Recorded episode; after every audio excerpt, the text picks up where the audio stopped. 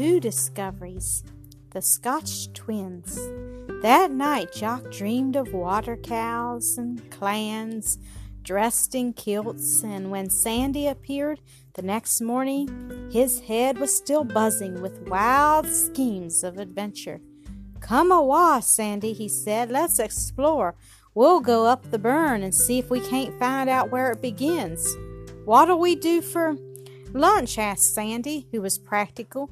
I brought a scone with me, but it'll never be enough for two. Ho, said Jock.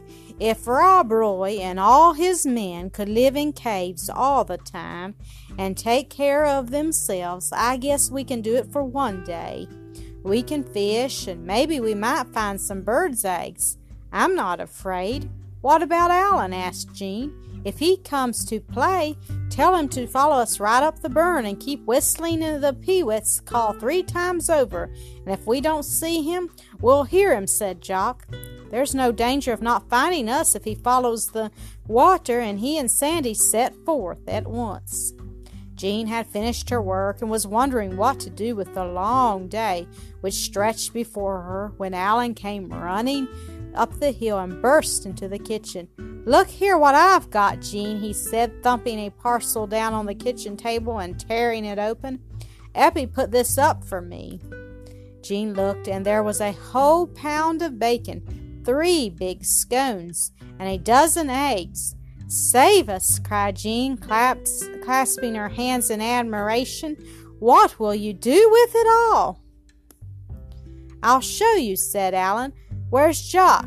He and Sandy have gone up the burn exploring, said Jean. There's, they said you were to follow, and if you didn't find them, keep whistling the peewits call three times till they answered you. What is the peewits call? asked Alan. Mitchy me, said Jean. Think of not knowing that. She pursed up her lips and whistled. Peewit, pee-wit, pee-wit. You see, we don't have them in London, Alan apologetically explained, unless it's in the zoo. But I say, Jean, aren't you coming too? You're as good as a boy any day. Come along. All right, said Jean. I wanted to dreadfully. I'll get a basket for the lunch. She went to the closet and brought out a basket which her father had made out of split willow twigs, packed the lunch in it, and off they started. They passed the place where the fish bones were buried, and the spot where Alan had fallen into the water the day before, and then plunged into the deep pine forest which filled the glen and covered the mountain sides. The pine needles lay thick on the ground, and above them the pine boughs waved in the breeze, making a soft sighing sound like a giant breathing, Jean said. The silence deepened as they went farther and farther into the woods. There was only the purring of the water, the occasional snapping of a twig, or the lonely cry of a bird to break the stillness. It was dark too, except where the sunshine breaking through the thick branches overhead made spots of golden light upon the pine needles. It's almost solemn, isn't it? said Jean to Alan in a hushed voice. I was never so far in the woods before. I wonder which side of the burn the boys went. If we should take the wrong side, we might not find them, said Alan.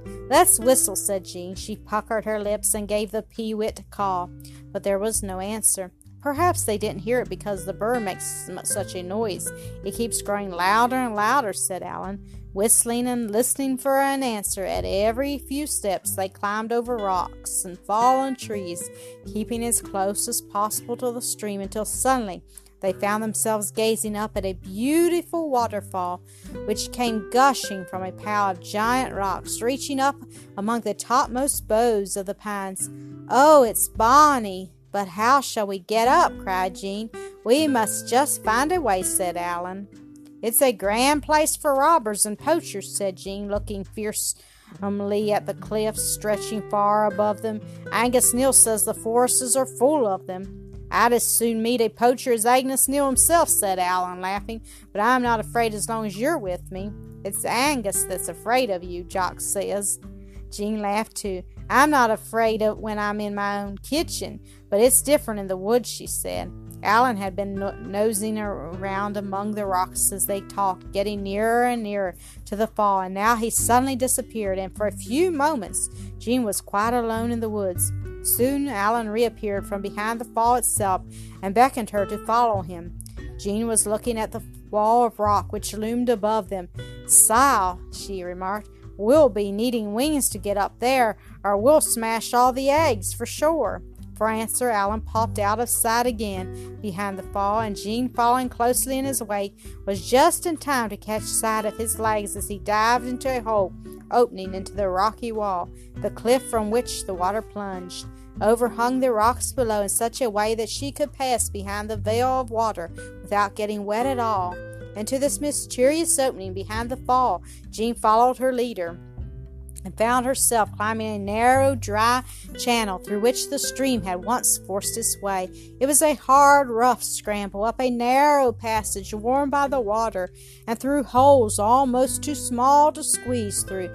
But at last she saw Alan's heels just disappearing over the edge of a jutting rock and knew they were coming out into daylight again. An instant later, Alan's head appeared in the opening. His hand reached down to help her up, and with one last effort, she came up onto out on, upon an open ledge and looking about her. She came not she could not help an exclamation of delight at what she saw. The rock was so high that they could look out over the tree tops. Clear to the slope where the little gray house stood, the waterfall plunging from a still higher level made a barrier on one side of them, and on the other side the cliff rose, a sheer wall of rock. Between the wall of water and the wall of rock there was a cave extending into the solid rock for a distance of about twenty feet. There was absolutely no way of reaching this vastness except through the hidden stair, and one might wander for years through the forest and never see it at all. Oh, exclaimed Jean, it's wonderful. How Jock will love this place. Don't you believe this very cave was used by Rob Roy and his men? And Alan, swelling with pride to think he had found it all himself, said, Yes, he was sure of it.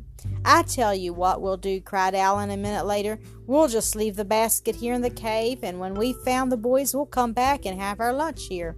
They tucked the basket away out of sight on a rocky shelf in the cave and found their way down the steep, rough stairway to the bed of the stream again, and making a wide detour, came out above the fall.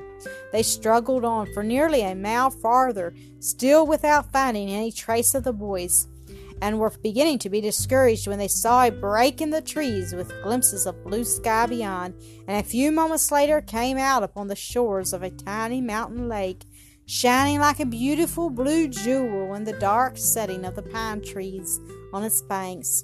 Beyond the lake, the purple peaks of higher mountains made a ragged outline against the sky.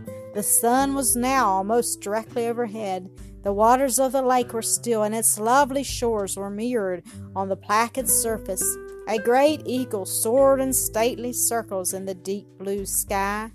It was so beautiful and so still that the children stood a moment among the rocks where the tarn emptied itself into the mountain stream to look at it. It's just the place for a water cow or a horse, maybe, Jean whispered to Alan. Shh, was Alan's only reply. He seized Jean's hand and dragged her down behind a rock and pointed toward the south. There, coming out of the woods, was a beautiful stag.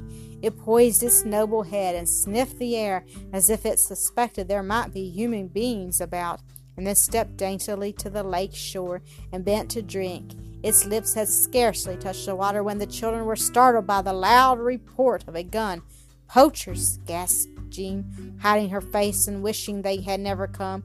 Oh, where are Jock and Sandy? Her only thought was to make herself as small as possible and keep out of sight behind the rocks. But Alan peered through the screen of bushes which hid the rock and made violent gestures to Jean to make her look too. Jean crawled on her hands and knees to Alan's side, and when she looked, what she saw made her so angry that she would have sprung to her feet if Alan had not held her down with a fierce grip.